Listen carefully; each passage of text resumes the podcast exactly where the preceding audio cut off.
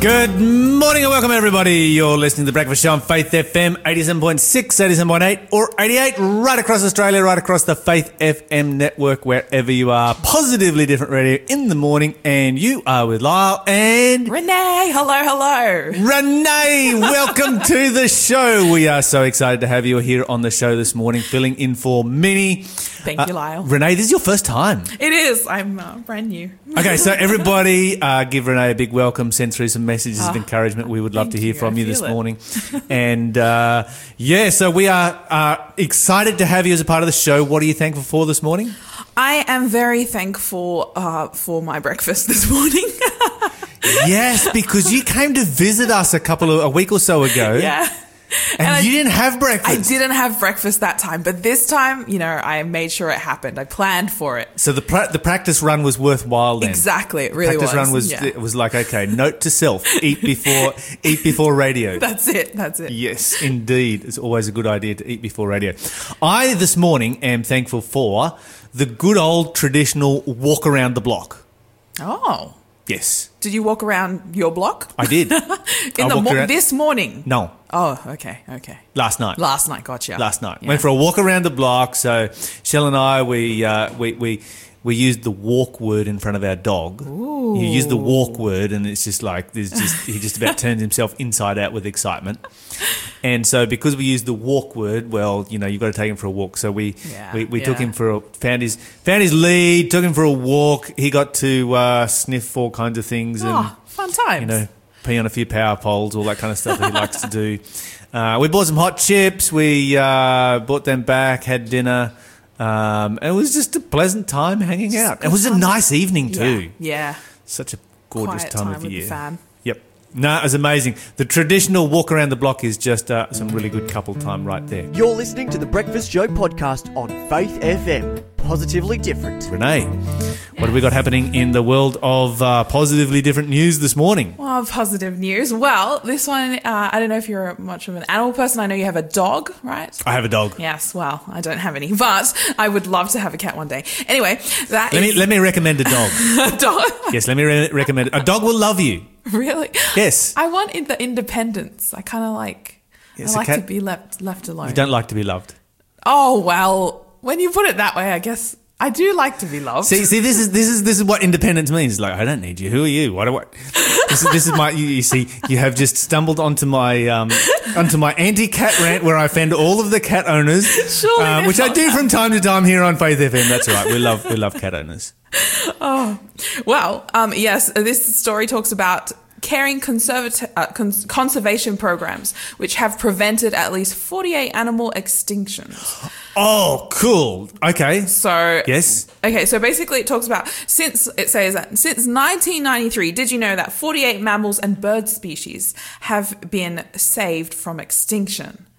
Forty-eight. 48, that's quite a lot. So this is Yeah. according to researchers, models who they've figured it out and they've done all the math and um, they've realized, you know, the efforts that we're actually putting into place to save all these species are actually working, which is a really, really good thing. I mean, It's something I'm actually super passionate about, particularly being Australian, because Australia has what have we had? Uh, we have the highest extinction rate of anywhere in the world. Really? Oh yeah, by far. I know about the dodo, but that's pretty much all I know about. Yeah, that's from New Zealand. no, the dodo. No, no, the, no, no. I got that. The moa was from New Zealand. The dodo was uh, prehistoric, so I don't know where that one came from. Okay. So we're, but we're just as bad as each other here this morning. we need to. We need. To, we need to get our science sorted out.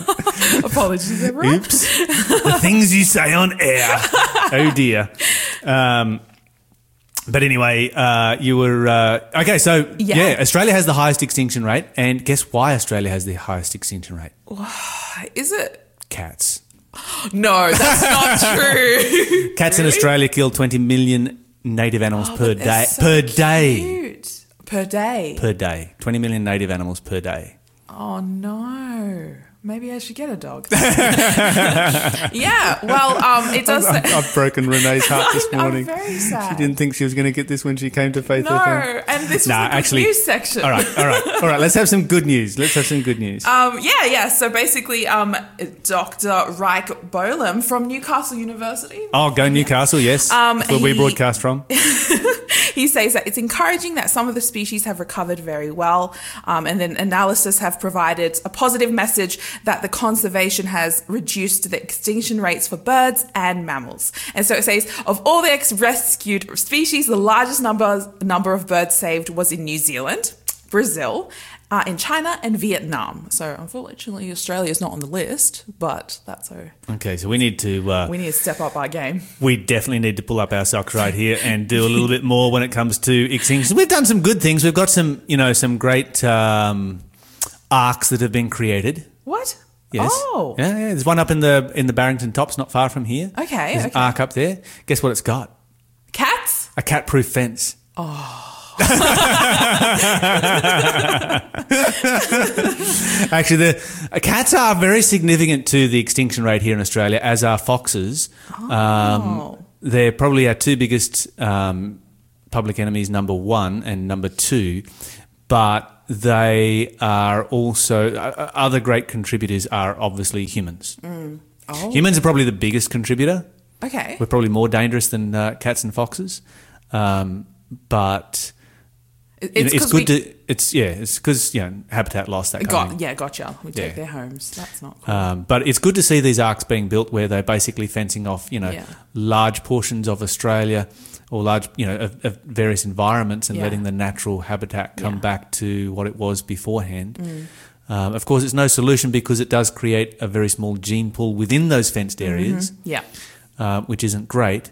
But uh, it's always positive to see something happening. And uh, to me, this is Yeah. to me this is you know when the Bible says that we were placed in charge of the earth Come on, Pastor. and we it? were given dominion over the earth. Yes, yes. That word dominion doesn't mean that we were there to crush and destroy and rule, but it means that we were to manage and be stewards of. Yeah. Yeah. And good management of our earth is that we keep these species alive Yeah. and we preserve them wherever we can. Um, and so we've had a few stories on extinctions this week, and this is uh, another really positive one coming through right here. Yeah. And like I just love I love this story because it shows that when we come together to try and stop something, you know, like like I guess our efforts in order to stop the extinction of animals, it's you know, it's useful. We're doing something good and I just yeah, where things are just being lost a lot in the world, it's nice that we can put our efforts together and do something good and and results have been shown through these studies. So that's always a good thing. And It is. you know, like you said, God has tasked tasked us with this to look after each other and look after the animals around us. And yeah, it, I think it's a really character trait to show. Like, I don't know how I'm trying to say. It. It's just like when when you have like more power, but you're able to care for those who are less powerful, or less. Who, who- yeah, yeah, You can judge a person's character on how they treat animals. that's it. Thank If somebody's cruel to animals, you know they're going to be cruel to humans. Yeah, yeah, Because it shows that, um, you know, there's a certain level of heartlessness. yeah, And so, yeah, cruelty is one is, is a terrible thing that should not be tolerated in any society, um, either to animals or to humans. And one of the reasons why we have very strict laws in Australia against animal cruelty is because it's a precursor to you know much worse criminal activity. Huh. Yeah, wow. it is. Anyway, we had a text message came through. Uh, the world's uh, this was in relation to my story. The world's alcohol market was worth one thousand three hundred and forty-three billion dollars in 2017. In Australia, that was nineteen point seven billion Oh my goodness. At present. That's why we're fighting an uphill battle, but it is a battle worth fighting. Yes, it and is. Mm-hmm. think of the money that would be saved from the criminal justice system if, you know, there's a, there are billions of dollars to be saved right there Yeah. by getting rid of alcohol. We need to uh, figure this one out. You're listening to the Breakfast Show podcast on Faith FM. Positively different. We're going to have our more serious stories, and uh, this one is what I'm going to share with you. That is a, a report that uh, has been released to a Senate inquiry here in New South Wales, uh, dealing with the prevention, diagnosis, support for people with fetal alcohol syndrome. And there's been a 14-page report that has uh, been released from the Newcastle Hunter region on this and it has revealed that um, the system here in our local area, so where we're broadcasting from, because we broadcast from Newcastle, um, has basically a stressed out pediatric team. Um, which is stretched to the max. They are, you know, at, at breaking point with a vast waiting list of children that could potentially be diagnosed with fetal alcohol syndrome. There's a lack of equipment, there's a lack of training. Um, as a result of that, there are kids who are simply in and out of the justice system, where in fact they probably should be in and out of treatment rather than uh, the justice system because you know they're simply going undiagnosed as a result of a lack of being able to you know just a, a lack of staffing really. Um, okay, so according to the World Health Organization, fetal alcohol syndrome is the leading cause of preventable, preventable uh, mental disability in our world. Um, it is an incurable disease, and the demand for services here in our local region are far exceeding capacity. There is, in fact, a 12 month waiting list for a child just to be assessed for fetal alcohol syndrome. Wow. So this is a tragedy. Yeah. And one of the things that frustrates me when I read these stories is where the health system is looking for solutions. And so the health system is looking for solutions like, well, you need to throw more money at this and you need to provide more staffing so that we can handle the workload. And I agree with that to a point. In the short term, yes, we definitely need to throw more staffing at this. We definitely need to throw some money at this and get the kids diagnosed so that we can start getting them some kind of treatment uh, for what they are dealing with rather than just throwing them into the ju- juvenile detention uh, uh, system. However, when in Australia are we going to start talking about prohibition? And maybe this is a good place to start right here. With pregnant mothers, simply make it illegal for pregnant mothers to purchase alcohol.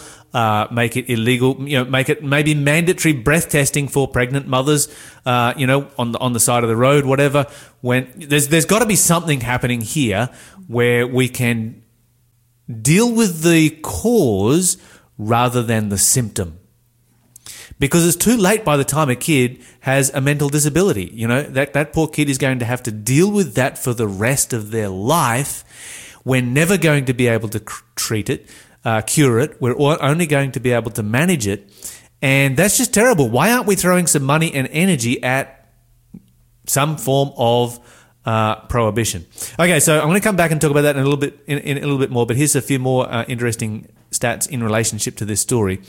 Uh, we only have 1.6 full-time pediatricians working on this particular issue in our local area, uh, with 350 referrals each year.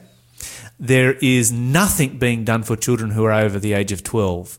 And so if you get through to the age of 12 being undiagnosed, there is no system to system for you to be uh, diagnosed. Uh, 20% of the children with fetal alcohol syndrome coming through are, are indigenous, and then a very large percentage of them are in foster care. So these are the the particular areas that we need to be focusing our attention on because they're obviously the very very vulnerable children. Um, and uh, if you are over the age of 12 and uh, somebody does suspect that you've got fetal alcohol syndrome, then there is a two year waiting list to be diagnosed outside of the Newcastle Hunter region. So there's nothing happening within our region. If you're going to go outside the region, there's two, so you're going to be 14 by the time you get a diagnosis if you've just turned 12. If you're already 14, well, then you're going to be 16. If you're 16, you're going to be an adult. Um, so one, of the biggest problems is we have a lot of children who are being imprisoned in the juvenile detention system, of course, before they are diagnosed. And a 2014 study of our juvenile detention centres found that 45% of the children in juvenile detention suffered from uh, an intellectual impairment. That's massive. 45%. And so we're sort of looking at uh, detention or treatment. Why are we not looking at solving the cause? Let's go to the root of the problem. Let's deal with the cause. Because, you know, what kind of a future do these children have uh, when, you know, they've got uh, intellectual, they're intellectually impaired, they're in and out of the juvenile detention center.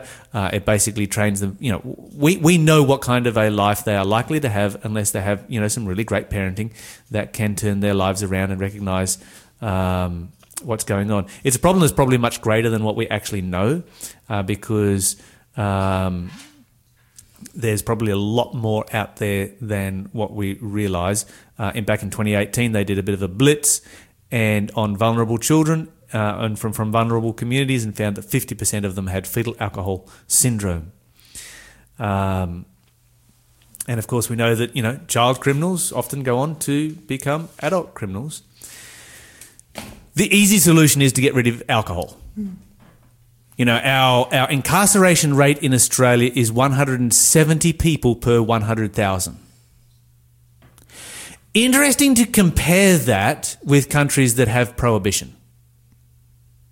You know, we don't have prohibition in Australia. We have never had prohibition in Australia, but uh, we have in our justice system 170 people per 100,000 incarcerated. All right, what if you went to uh, some countries where they do have very, very, very stringent uh, prohibition? Uh, some of these countries have, you know, you can get a license to buy alcohol if you are an immigrant uh, and if you are a Roman Catholic, interestingly enough, in the UAE. If you live in the UAE, you can get a license to buy alcohol if you're an immigrant and a Roman Catholic, but, you know, very, very restricted access to alcohol. Um, so you look at your Gulf states where you've got prohibition. Their incarceration rate is 30, uh, Oman, 36 per 100,000. Qatar, 58 per 100,000. UAE, 104 per 100,000. Kuwait, 117 per 100,000. Yemen before the war, 53 per 100,000. Syria, uh, also before the war, 60 per 100,000. Uh, go to Indonesia, 99 per 100,000. Bangladesh, um, 52 per 100,000. These are all countries that have uh, prohibition. Go to Russia. We all know about the drinking culture in Russia, right? What do you think their incarceration rate is? 346 per 100,000. This is a very, very simple equation. There is a bucket load of money to be saved, and there are a bucket load of lives to be saved if we do something about the alcohol problem that we have in this country right now. You're listening to the Breakfast Show podcast on Faith FM. Positively different. It is interview of the day time, and joining us uh, on the phone this morning is Camilla Scaff, who is the health director in the North New South Wales region uh, for our church. And so, Camilla, welcome to the show. Good morning, Lyle. Good morning, Renee. It's a beautiful day here, and I hope that you're having a great morning already. Uh, it's a gorgeous day. We, we, we're a bit worried about you this morning, uh, Camilla. We hear you've had a bit of a sore throat. We're hoping this is, this is not the, uh, not the dreaded Rona. no, definitely not. I my daughter had a little cold in the beginning of the week, and um, yeah, you know how it goes. Just got a little bit of that going, but um, already reestablishing, so um, it's all good. Oh, if just forgive me if I have a little cough. that's okay. So we have we have the health director coming to us with a little bit of a cough this morning, but that's okay. this morning we're talking about you are what you think. Is that really the case? Well, uh, apparently it is. And um, I wanted to bring to you um, some great research information that has been done in the last 20, 30 years. And to be honest, um, even more, um, it started all the way back. I would say with uh, the Bible. Um, I mean, when we look at the Bible, we have Proverbs, we have Solomon writing things such as um, uh, you know, what a person thinks in his heart, so is he. Mm. Um, and we can know through several stories on the Bible even how that is true. But I want to have, a, I want to first ask a question to the listeners this morning, and maybe you can answer me the question if you would like, Lyle. Have you ever questioned why certain times negative thoughts flow to your mind? Do you know why? I've never stopped to question that before. I'm just sort of thinking, well, usually negative thoughts flow to my mind because negative things happen. Hmm. Would that Make sense? Yeah, well, yeah, there are lots of reasons why. And then uh, we sometimes don't think about that, right? We just have thoughts and we don't realize where they're coming from. But another question that I want to pose to you, and maybe Renee can think as as well, is like, how do you turn negative thoughts into positive thoughts? Is that possible? I think I think it I think it is. I do think that negative thoughts they tend to like kind of go on replay on my mind and it kind of it's hard to stop it. So I'm I'm not sure how to though. Yeah, this is an interesting one um, because for me, negative thoughts are associated with negative events. And so Yeah, how do yeah. I how do I reframe those negative events to Mm. be positive events? I mean, you know, I, I, yeah, I, I, you've got me you've got me intrigued this morning, Camilla.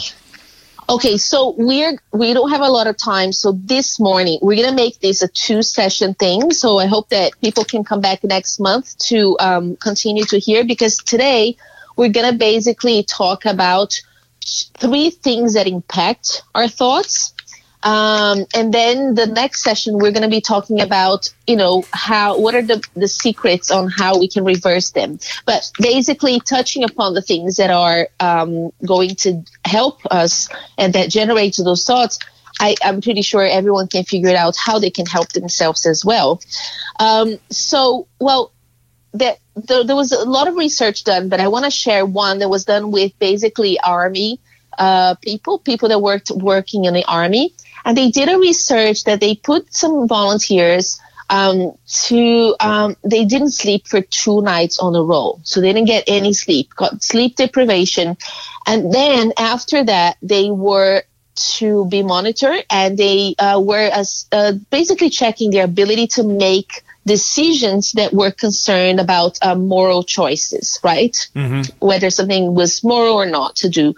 And what they found out is that the people, although although they, they had sleep deprivation, there were a few of them, uh, most of them that didn't really um, make good choices, moral choices. They they changed the choices that they would have made before, right? So they were charged with these emotional dilemmas, and and then they just you know they they actually changed their views on what they thought it was more acceptable um, after that sleep deprivation.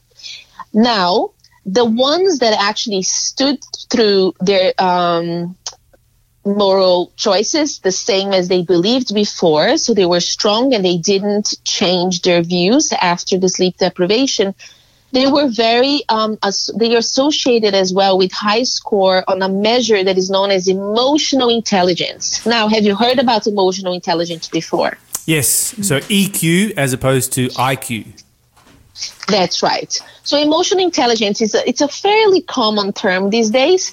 It was originally um, presented by a psychologist called Howard Gardner, and that was in the 1900s. It was about when I was um, a child, 1983. I'm an 80 uh, child, 80s. So um, he actually posed the frame. Um, it's called the frame of mind theory that shows that we have more than one kind of intelligence. Back then, it was understood that people had just like the IQ, which is the intelligence quotient, and that was what de- defined their intelligence. And he basically says, no, there are different kinds of intelligence. And then later on, 1995, another psychologist and scientist, he came and proposed, and he actually launched a bestseller book called Emotional Intelligence. That was Daniel Goleman. And he then introduced the emotional intelligence, uh, which became a very popular term these days. But it basically talks about as the sentimental capacity of our mind and the ability to identify, assess, and control our emotions. Now, today we know that there are different parts of the brain that is responsible for different decisions or even we would say this kind of intelligences. And uh, um, according to Goleman, emotional intelligence has five distinct aspects. So it's about knowing your emotions, it's about managing your emotions, recognizing emotions in others, managing relationship with others, and motivating ourselves to achieve our goals. So do you think that would be, be important in our decision making in our life success? Definitely, mm. definitely. That's that's critical. Yeah.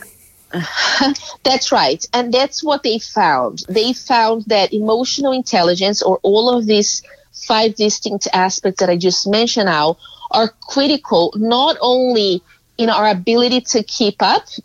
It was actually interesting. They did further research and found that, you know, sometimes people get out of college and they start working and they're more tested based on their IQ or their intelligence, uh, like their intellectual intelligence to achieve that job. But what they found out through research is what kept people in their jobs and made them happy in life had to do with their emotional Q or the emotional intelligent intelligence and not so much of their intellectual intelligence. So that was very interesting. Mm, yeah. So wow. But this is um, okay. All right, keep going for us there, um, Camilla, Yeah. because Um, I'm just fascinated by the uh, the contrast between. So you can have a person who's absolutely brilliant, like insanely, you know, smart, Yeah. but they're going to be a complete failure in life because they've got no emotional intelligence. And that's why they found out the emotional intelligence is so important. Another thing they found out is that people that had a lower intelligence, emotional intelligence, they were more prompt to addictions and uh, destructive behaviors, you know, uh, like even like aggression or um, just being um, abusive and, and such things. And they actually found out, um, you probably heard about the 12 step program for Alcoholic Anonymous, and that has been a very, very uh, successful program. But they found out that this program, when was combined with a emotional intelligence program to enhance emotional intelligence on its um, participants, the success of the program is four times more than a regular 12 step program.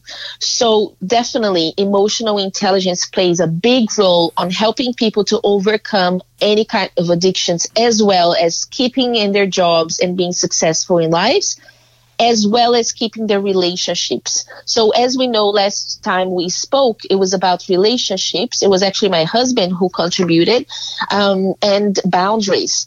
And what we found today in research is that people that are um, don't have a, a high or enhanced emotional intelligence quotient, they have a harder time to establish boundaries, and therefore they might fall into, um, you know, uh, relationships that are not very healthy to them, including their workplace and on their lives as well. So that's why we know from research and from our daily lives, if you think about your relationships or your life today as a whole, um, are you happy? Are you feeling 100% happy? And if you feel like you can improve, probably one of the things that you might be able to improve is your emotional intelligence and your emotional co- emotional quotient to be able to be um, I would say like climb that step, you know, kind of uh, continue to enhance your happiness. Okay, so this is this is a really interesting question because it was something that I was actually going to come to is whether or not our IQ and EQ are fixed. You know, is it is what we're born with what we've got, um, or can we actually uh, decrease our emotional intelligence, say through the use of drugs and alcohol and those kind of things, or and can we increase it um, through other habits? And what you're saying is that we can actually increase our emotional intelligence. Yes, we can increase as well as decrease. So we're going to talk about now three main influencers of our emotional intelligence. Shall we? Yes, please. Okay, so, and this is what researchers have found out through extensive studies during the past decade. Um, they actually looked at uh, what influences. It's it, it's part partially a genetic makeup, but also childhood experiences and current levels of emotional support that we um, all play a role. Okay. So here's the first one that um, it's a big influencer in our emotional intelligence. So actually, it was um, Bonnie Beezhold that actually showed us the first time there was a plant-based diet is associated with healthier mood states in both men and women. So switching to a vegetarian diet will reduce levels of stress, anxiety, and depression. That is apparently because of plant foods don't have this acid called arachidonic, okay? Arachidonic acid, which is an inflammatory fat that is present largely in meat and fish. So that's what was one of the research they found out. If you have a diet rich in plants that will be associated with higher, you know, healthy moods and a, a higher emotional quotient or intelligence. So that's number one. Number one influencer is your diet. Yes, Right. it's on our control. Number two, number two, it had to do with um, your activities, what you do in life.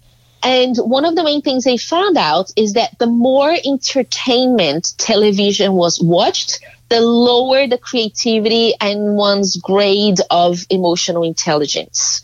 So, uh, a lack of emotional control that including uh, an increase in violent and sexual crimes were associated with higher entertainment, internet videos, games, and TV shows. Um, that's uh, it's again because interesting because the Bible brings um, through the Apostle Paul that says that by beholding we become changed. So that makes me think that what are we watching? What are we contemplating in our lives? Will have a huge impact in our emotional intelligence. And if you think about the news these days or the TV shows and the movies, when we make a data an assessment, do you think they make us think more positive things or, um, you know, violence and negative things? So that's something that we have to all really resonate and think about. That's why we have uh, positively different news here on Faith FM. That's right. And so that is highly associated with that. So we do, it's not that we don't uh, watch any entertainment, but we have to think of the quality of the entertainment that we're doing. And we have to also see how this entertainment is taking over. Are they just entertainments that we, you know, it's part of our lives or they're taking over most of our time? So these are important things to consider. Okay, this is really And- important uh, material that you're getting into here, uh, Camilla. The challenge is that we are running out of time. The good news is that you're coming back to finish this. Um, so we're going to have That's some more right. time to talk about it next week. Um, we are going to have to move on with our um, with our show right now, but just summarizing so far, plant-based diet and activities outside of screen-based entertainment are going to work wonders for our mood and our emotional intelligence. Would that be a Yeah, good summary of what we've said so far? Well, and we're going to f- finalize with the last one, which are the main three ones that are influencers. And the last one, and is the most important one, by the way, Lyle, is what we believe. So our beliefs and our evaluations of events is the most important thing um, to define our emotional intelligence. So next time we're going to be talking about more ways of how can we recognize this in ourselves and how can we get help. So um, yeah, I'm looking forward to come back and share that with you all. Fantastic. Thank you so much, Camilla Scaff, uh, coming to us from uh, North New South Wales Health Department. Thanks for being a part of the Faith FM family. Join our community on Facebook or get in touch at 1 800 Faith FM.